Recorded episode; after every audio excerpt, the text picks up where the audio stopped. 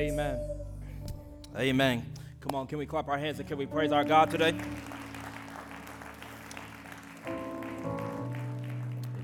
Bow your heads with me and whisper words of prayer. Our God and our Father, how we do love you and thank you. Lord, how we declare that, Lord, our lives are yours. That, God, we are yours because we were fashioned in your image. And every breath that we take is the breath of life that was breathed into our body. So, Father, that's our declaration to you today, Lord, is that we give ourselves away to you. God, and it's the best thing that we ever could do because, Father, putting our lives in your hands for your service is something that is satisfying to the soul. So, Lord, I pray that that would be our heart's posture. I pray that that would be our mindset as we go forward. Now, Father God, we approach your holy word and we pray that, Father, you would help us to worship you by listening, to honor you, Father, by giving our full and undivided attention to what you would have to say to us today. God, speak to our hearts. We pray that simple prayer that that boy prayed there in the scripture, Lord. Speak, for your servants are indeed listening. Father, now I pray for myself. I pray that you would give me clarity of thought, precision of speech, that you would help me to accurately articulate the deep treasures of your word. I pray, Lord, you would breathe, breathe upon me, Lord. Pour fresh oil on me so I can preach the truth, the whole truth, and nothing but the truth. And that when our time is concluded, I pray that no humanity, no person would be glorified other than the person of the Lord Jesus Christ. So, Father, we ask this all by faith in the sufficient and righteous name of Christ Jesus our Lord. We do pray. And all of us together today said, Amen. Amen. Come on, one more time. Can we give God our praise today? Can we thank God?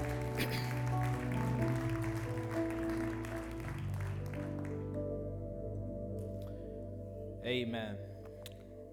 Well, listen, today we're going to conclude um, our series that we've been engaging in together, leaning into uh, this Sanctuary 5, this series we've called Bearing Witness. And today we're going to talk about um, this last principle, this last tenet of this church. Y'all, um, my middle child, Simone, uh, will often borrow something or ask Zoe, my oldest child, to play with one of her toys or something that she's particularly interested in. And Simone's got a way of immediately forgetting that what Zoe let her borrow isn't hers. So, that, so much so that when it's time for her to give it back to Zoe, she'll cry and scream and kick because she's upset that she has to give back to Zoe what Zoe let her borrow in the first place. Y'all, that's fine for now because Simone is only two years old. She's a baby. But it points to a deeper issue that we perhaps have at times in the church that we have a lot of baby Christians who often seem to forget that what we have has been given to us by God in the first place. So much so that when we are called to lean into the reality that God calls us to give back a portion of what He gave in the first place, many of us at times can kick, scream, and cry that God has asked for us to give back to Him what is His in the first place. Brothers and sisters, the reality is, as we lean into this last tenet, brothers and sisters, giving is a part of stewardship. It's not the whole thing, but it's a part of stewardship. Giving is a part of stewardship. Stewardship is that reality that I am called to properly manage everything that I have.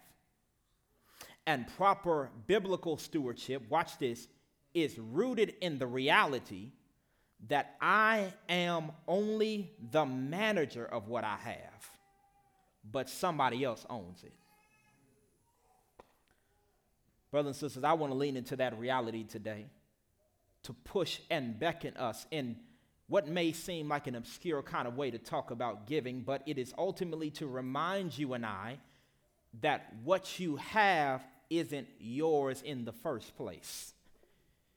That you have simply been called to manage it, but God is the owner. Deuteronomy chapter 8, verse 11 is what I want to call your attention to.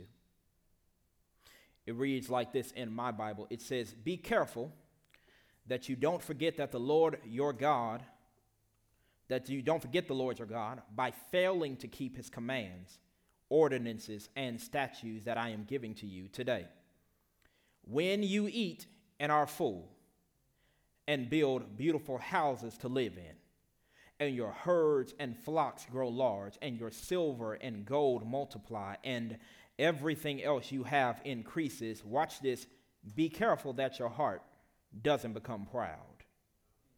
And you forget the Lord your God who brought you out of the land of Egypt, out of the place of slavery. He led you through the great and terrible wilderness with poisonous snakes and scorpions, a thirsty land where there was no water. He brought water out of the flint rock for you. He fed you in the wilderness with manna, which your ancestors had not known, in order to humble and test you, so that in the end he might cause you to prosper. You may say to yourself, My power, my own ability, have gained this wealth for me. But remember, that the Lord your God gives you the power to gain wealth.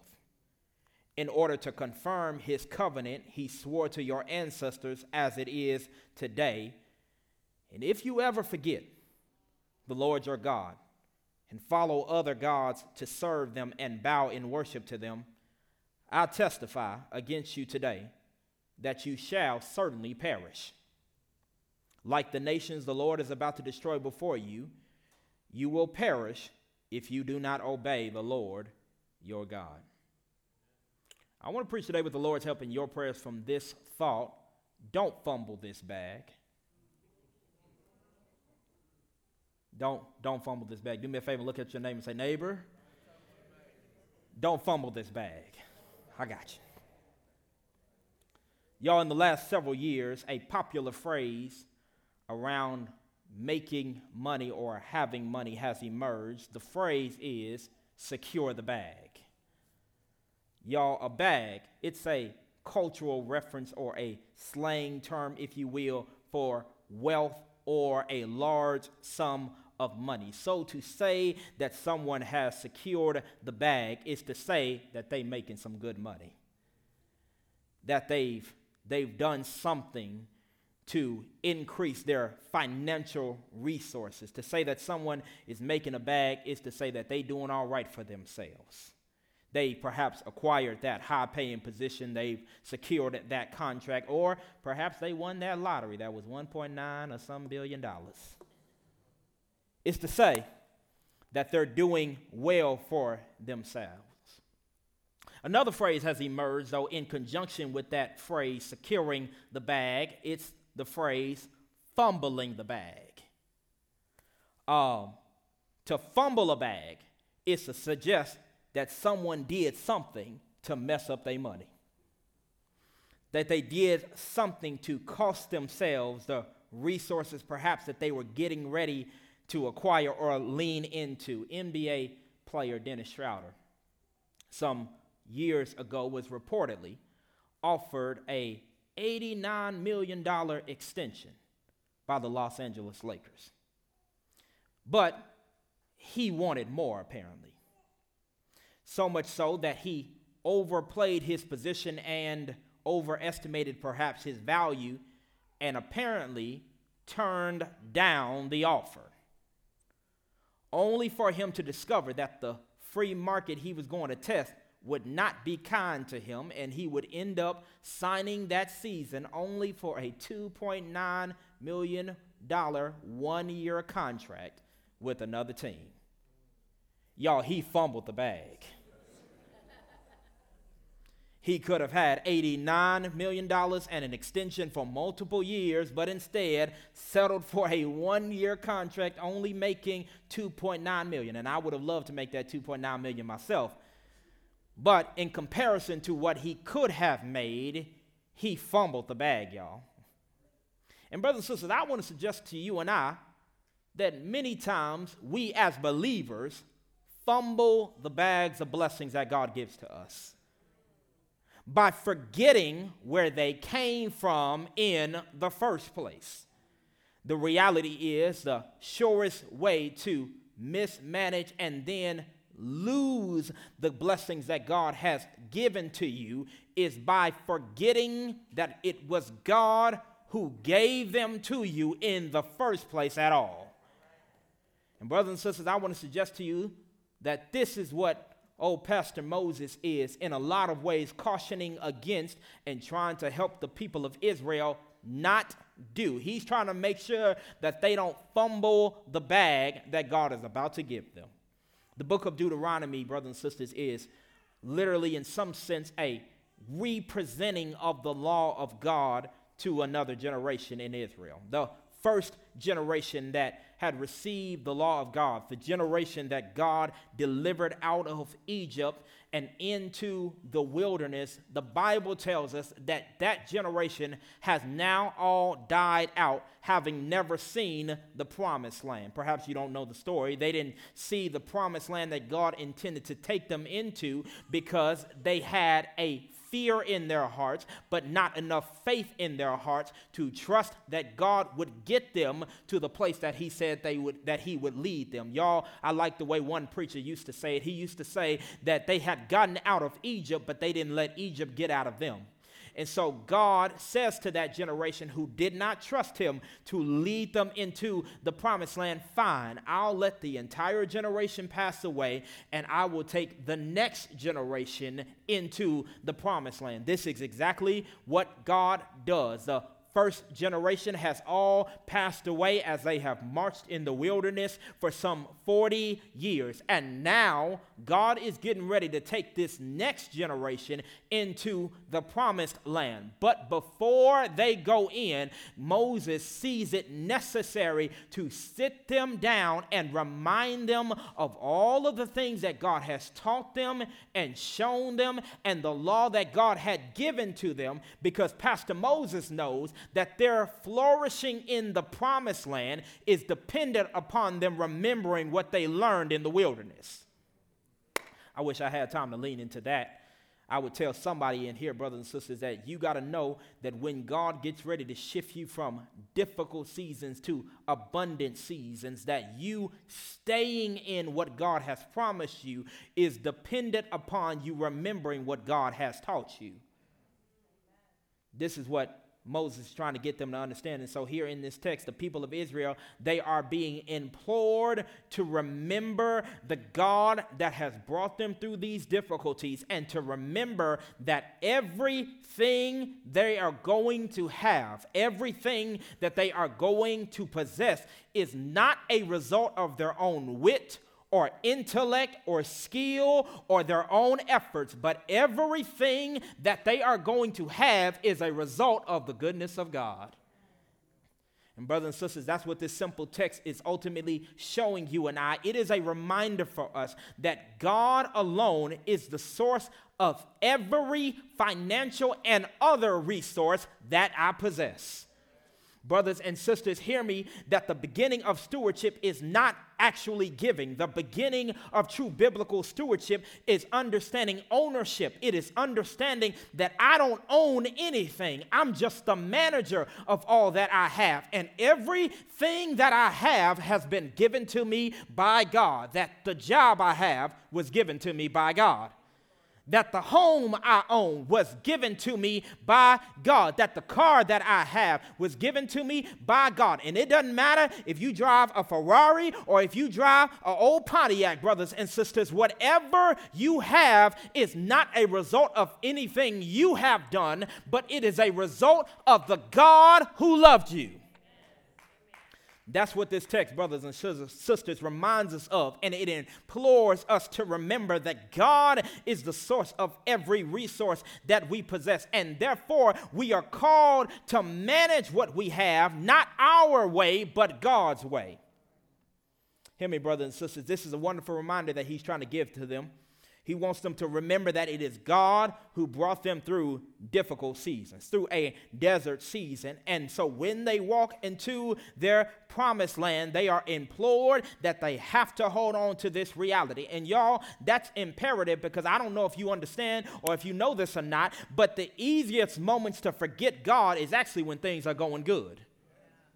Here it is, because here it is. Watch this, y'all. The blessing of difficult seasons is that difficult seasons cause you to get on your knees a little bit more. When things are going bad, you get down and you pray a little bit harder. You you are willing to fast sometimes. Talk back to me in here. When things are going well, you show up to church because you saying, I need a word from the Lord, or I need to be in the presence of God and I need to see him move in my life. When difficult things are happening, we are more dependent on God. But the burden of blessed seasons is that they will cause you to drift away because everything's going well. You, you got a little money in your pocket and nobody's acting crazy at your job and the family actually seems to be catching some kind of rhythm. But, brothers and sisters, this is why Pastor Moses tells them that before you go into this next season, you need to remember that it is God who has been your blesser. Because if you get in there and you forget, then you are in jeopardy of losing all that God has made a way for you to have.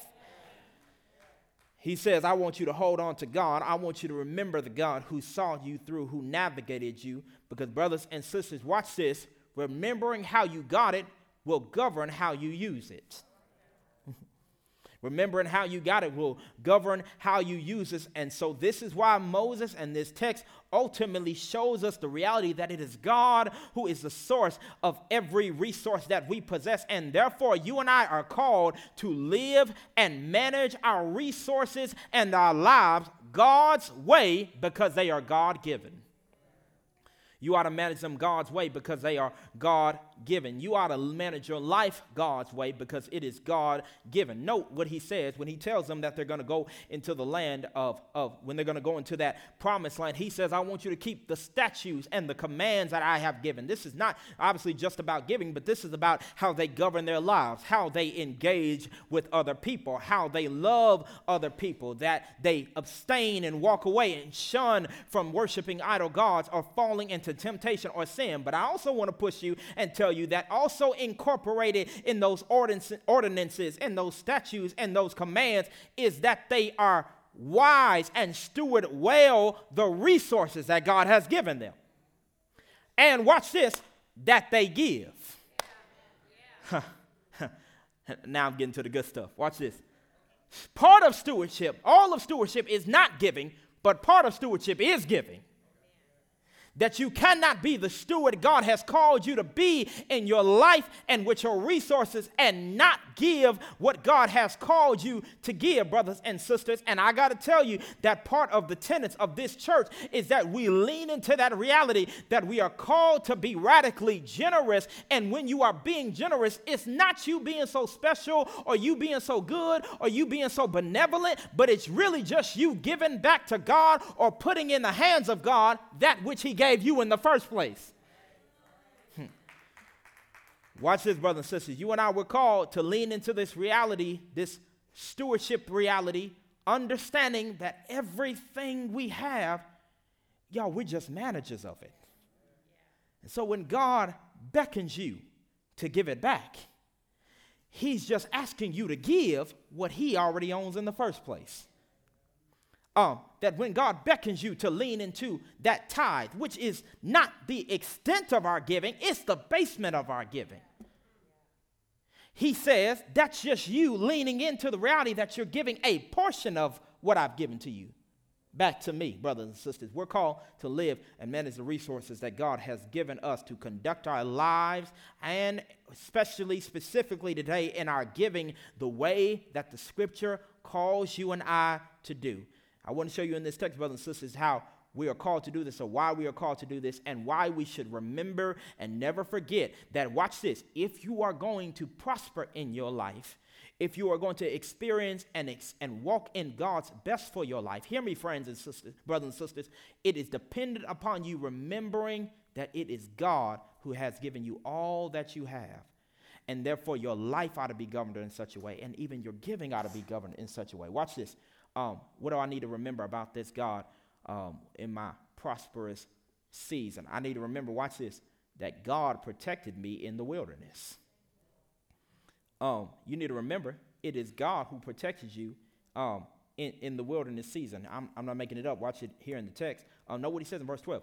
When you eat and are full and build beautiful houses to live in, and your herds and flocks grow large, and your silver and gold multiply, and everything else you have increases, be careful that your heart does not become proud and you forget the Lord your God who brought you out of Egypt, out of the place of slavery he led you through the great and terrible wilderness with poisonous snakes and scorpions and thirsty land where there was no water. He brought water out of the flint rock for you. He fed you in the wilderness with manna which your ancestors had not known in order to test you, brothers and sisters. Note what the text says. Note what Moses says to them as he sits on the plains of Moab and he looks out over the people of Israel. He wants to remind them that as God is getting ready to do something in your life and shift you to another place, he tells them, I don't want you to forget God brought you out of the wilderness.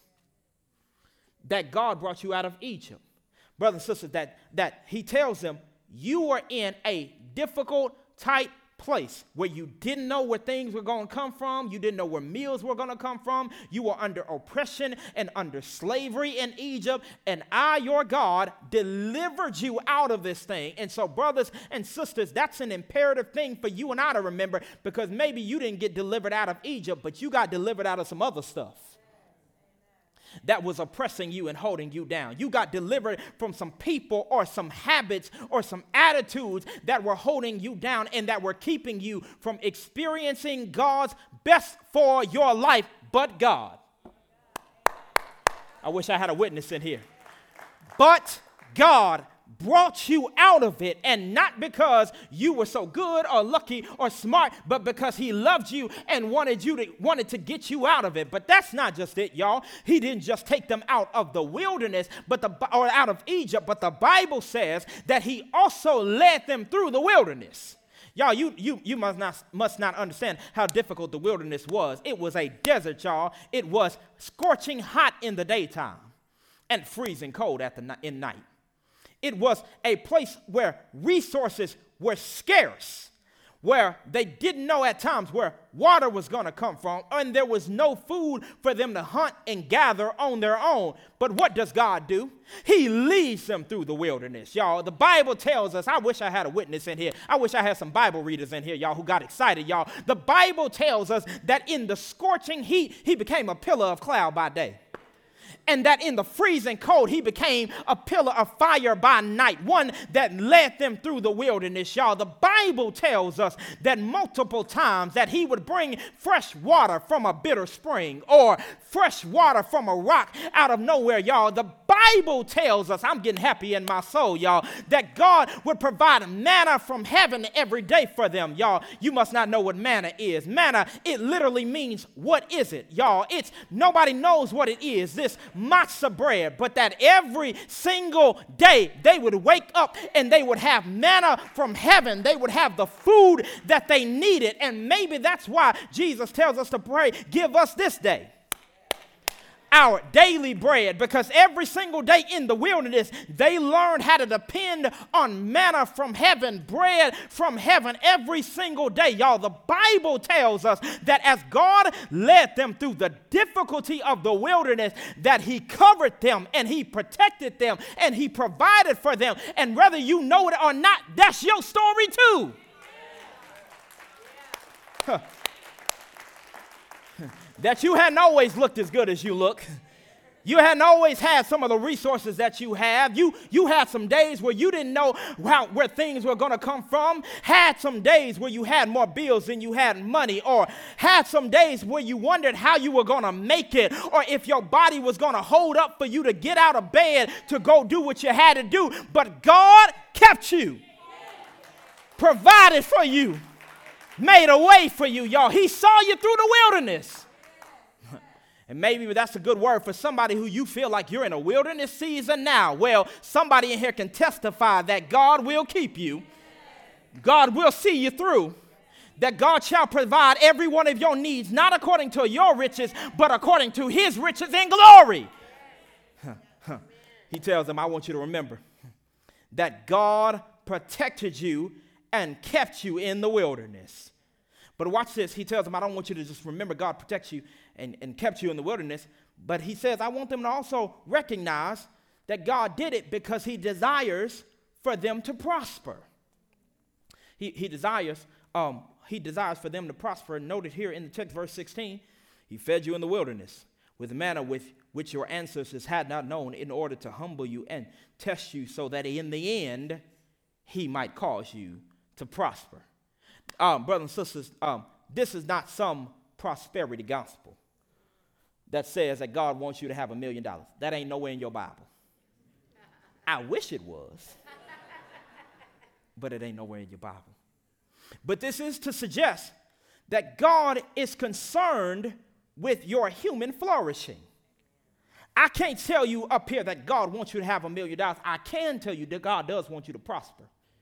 He wants you to prosper in your emotions and prosper in your relationships. And He does want you to prosper even in the resources that He gives to you, brothers and sisters. I'm here to tell you that God is on your side that God wants the best for your life and He wants your life to be a picture and a reflection of His glory. He wants you to do well in life. That God is not just sitting up there and twiddling His thumbs and watching you perhaps struggle or hoping that you just make it on your own. But God's desire for you is that you would have a flourishing life. This is why the people of Israel can be assured of even what Jeremiah says when he says that, he, that God knows the plans that he has for them. Plans to what?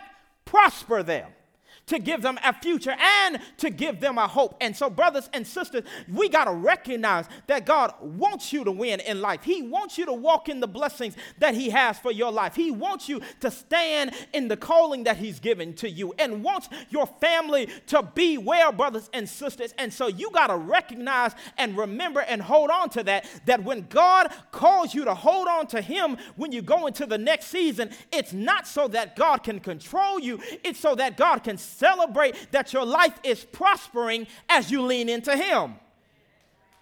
Y'all, here it is. That's the reason that He brought you out. That's the reason that He kept you all this time. I'm here to tell you, God didn't keep you just to watch you go back in the cycle of struggling. God didn't bring you out just so that you could limp your way through life. But I'm here to tell somebody here God kept you, God brought you out so that He could give the best in your life and get the best out of your life. I'm here to tell somebody that's why you survived when they broke your heart. Because God still has something for your life that He wants to do in your life. I'm here to tell you that's why you didn't go hungry because God still has something for your life that He wants to do through your life. I'm here to tell you that's why you made it through that degree. As many times as you cried and you wanted to quit, it's because God wanted to do something in your life and through your life. I'm here to tell somebody that the reason He kept you in the wilderness and brought you out is because His desire is to prosper you in life, to use your life for good, and ultimately for His glory. God's got a plan for you. Here it is. So if you're going to prosper in the in the wilderness or in the promised land, if you're going to stand in all that God has for you, brothers and sisters, you got to remember God protects you in the wilderness. God also desires for your life to prosper. But also, here is third thing: you got to remember that what you have is a fulfillment of God's promises. You got to realize that As you are blessed and are being blessed, watch this, everything you have is a fulfillment of God's promises. No, no, know what he says to them. He says, You may say to yourself, My own power, ability have gained me this wealth. Listen to the arrogance of our hearts at times. We are all tempted to lean that way. Look at what I did. I earned this. But he says in verse 18, I want you to remember that the Lord your God gives you the power to gain wealth in order to confirm his covenant he swore to your ancestors as it is today. Watch this. He says, You may be tempted in your heart to say, What I have is a result of me. But he says, It's me that's giving you any energy at all, any power you have at all to go out and to do whatever you think you've done to earn what you have. Um, let me cut across the field and say it like this. Um, I know you got out of bed this morning or yesterday to go to work, but who opened your eyes? I know you're brilliant. I know you've studied. I know. But who got you into school in the first place? I, I know. I know you you stand and you work harder, you use your hands for, for the money that you get. But who gave you the activity of your limbs? It is God who has given you the power to even reap from his field or even to sow into his field that which you are reaping at times. And so he reminds them, watch this, and it's not even because of you. I wish I had time. He tells Israel, I'm doing this for you because I made a promise to your ancestors. In fact, the truth is, y'all are hard hearted people. I wish somebody in here knew their Bible. Israel, he said, they're stiff necked people. They ain't people that followed his, obe- followed his laws perfectly or obeyed him or gave him the honor that he was due. And so he says, It ain't because you've been good, it's because I'm so good that I made a promise that I cannot break. And I don't know who I'm talking to in here today, but that's your story too. That, brothers and sisters, you reap the benefits and the blessings of your life not because you are so good in your character. Because the truth is, come on, talk back to me here. You say some stuff you shouldn't say sometimes. Some four letter words that ain't Mark, Luke, or John. Come on, you talk back to me in here. You, you've laid in some beds that you shouldn't have laid in before. Come on, you, you've thought some thoughts you shouldn't have thought before, gone to some sites you shouldn't have gone to before, had some pride in your heart that you knew you shouldn't have had in your heart before, and yet God has still blessed you, has still been kind to you, has still been good to you, not because you've been good, but because God made a promise. And when God makes a promise, God keeps a promise even in spite of us who break our promises to Him all the time. I'm so glad my soul done caught on fire. I'm so glad that the blessings God pours in my life and on my life are not a result of my own righteousness or not because I've done everything right. But I'm glad today that I can stand and say I'm blessed and I will be blessed, not because of me, but because I got a God who loves me, that I, I got a God who is good and faithful. I got a God who is steadfast. I got a God that is right with me even when I'm wrong to Him. You've been blessed because because God keeps his promises.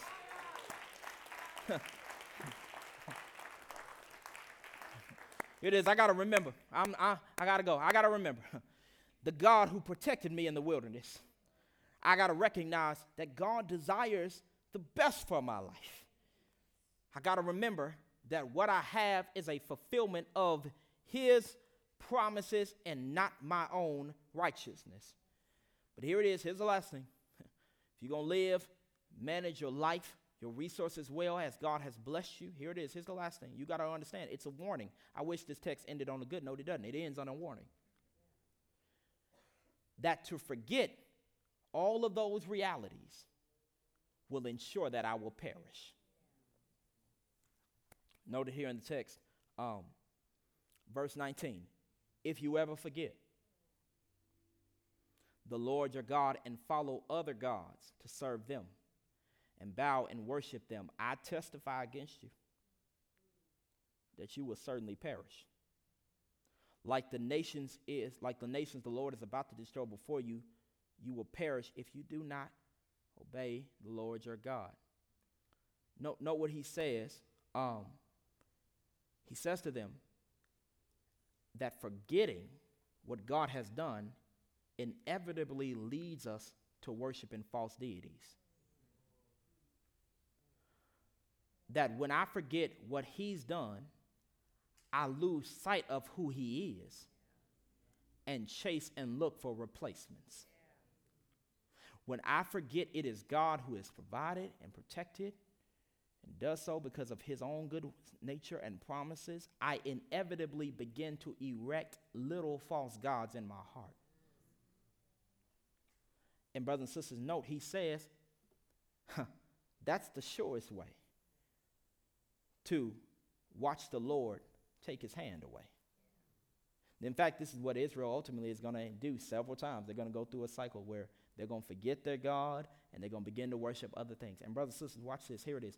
You and I, when we forget, we may not erect little gold statues in our houses, but that money becomes an idol in yours. That car becomes your little God. That job becomes your little God. The fantasies that you see on Instagram of other people's lives, that ain't real, by the way, become little gods. That when you forget what God has done and who God is, you will inevitably begin to erect little idols in your heart. And then watch what he says. The Bible says that, that God tells to the people of Israel, then I will cause you to perish or destroy you like the people I'm getting ready to drive out on your behalf. I don't know if you know this or not, but God wants to use you to be a light that shines in the darkness. There is darkness in the world. There are those who, those and people and principles who oppose our God.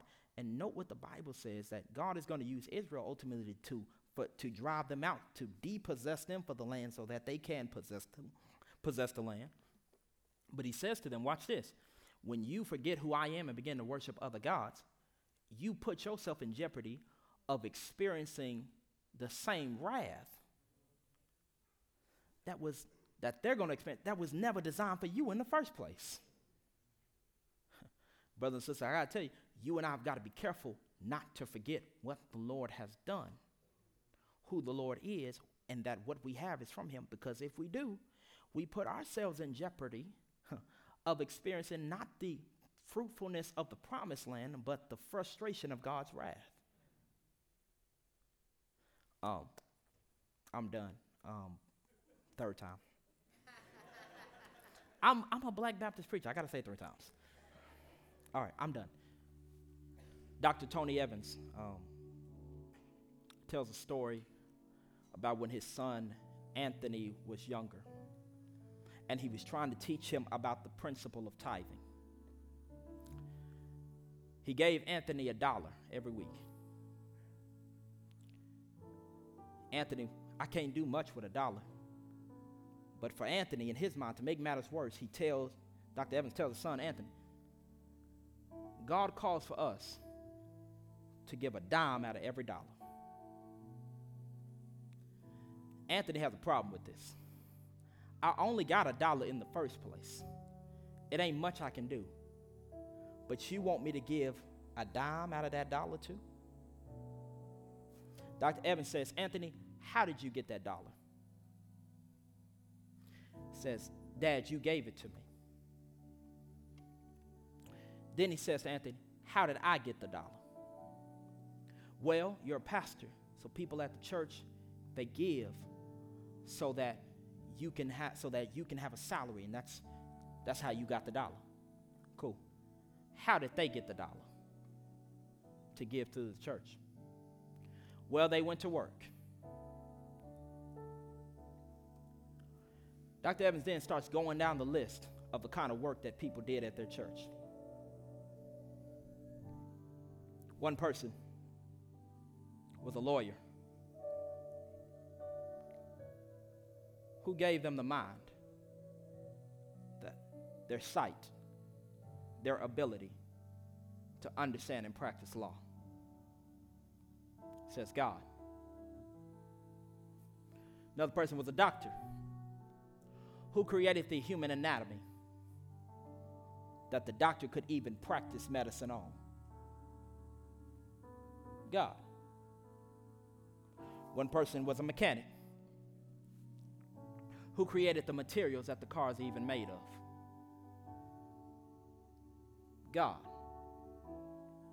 By the time Dr. Evans gets through running the gambit of occupations and how in every occupation, no matter how you trace it, you get to a place where they are only able to do what they can do because God has done what he has done. And by the time they get to the end, Anthony takes out 15 cents and puts it on the counter. If little Anthony could understand the reality that it is God who owns everything and that he should give God the proper response that God calls for, how much more should you and I, as adults, understand that reality? That God owns it all. And therefore, we should hold none of it back when He asks for it. God owns it all. You're just the manager, and part of managing it well is stewarding your life, your gifts, your talents, and yes, your finances God's way. So listen here today. Uh, we're gonna do something a little different. Um, one of the things I love to tell our church is that when we give, watch this. When the Bible talks about giving, first of all, I, I need to I need to clear mis- misnomers because churches talk about giving all the time, or people have heard. And here's the thing: a lot of people get all tight when we start talking about it. Everybody start fidgeting. I saw y'all. Um, and let me say this, rightfully so in some ways, because there have been some places and some people who have gravely abused the Bible and have gravely abused what God tells us about the principle of stewardship and giving and generosity. Here's what I can tell you that's not sanctuary. That's not my heart, and that's not the heart of Scripture. One thing I tell our church all the time, and we say it every week when we give, we give to God, we give through the church, we give for the work of ministry. Your giving, you're not giving, you ain't giving the, you're not giving to me. You're not giving the sanctuary. You're not giving to Pastor Edrin. Giving is a matter of you and God. You give through the church. And watch this it is the church leadership's responsibility to properly steward what is given. But that's between them and God and not you. When we give, we give to God, we give through the church. Why do we give? For the work of ministry. Uh, Kaylee, somebody put the slides up here. Here's the thing when y'all give at sanctuary, um, it's so that Hall School, we can engage in partnerships with them is so we can do the work of ministry. Go to the next one. When we give here, it's because we got the Haven Food Pantry next door. That every single day is providing manna from heaven for somebody who didn't know where their meal was going to come from. When you give, go to the next one. It's because we seek to be a neighboring community. Y'all see them food trucks and them tents? That a zucchini. Y'all see that zucchini right there? Y'all, that's our giving at work. That's God being the hands and the feet. That's us being the hands and feet of Jesus. That's your giving at work. Listen, I've been a lot of churches, uh, served at some churches, um, who the resources, frankly, could have been used a little bit differently. And everybody always got an opinion about that. But let me tell you what I, I do know about Sanctuary. My time hanging out with y'all and being around, here's what I do know. Y'all, the resources go toward the work of ministry.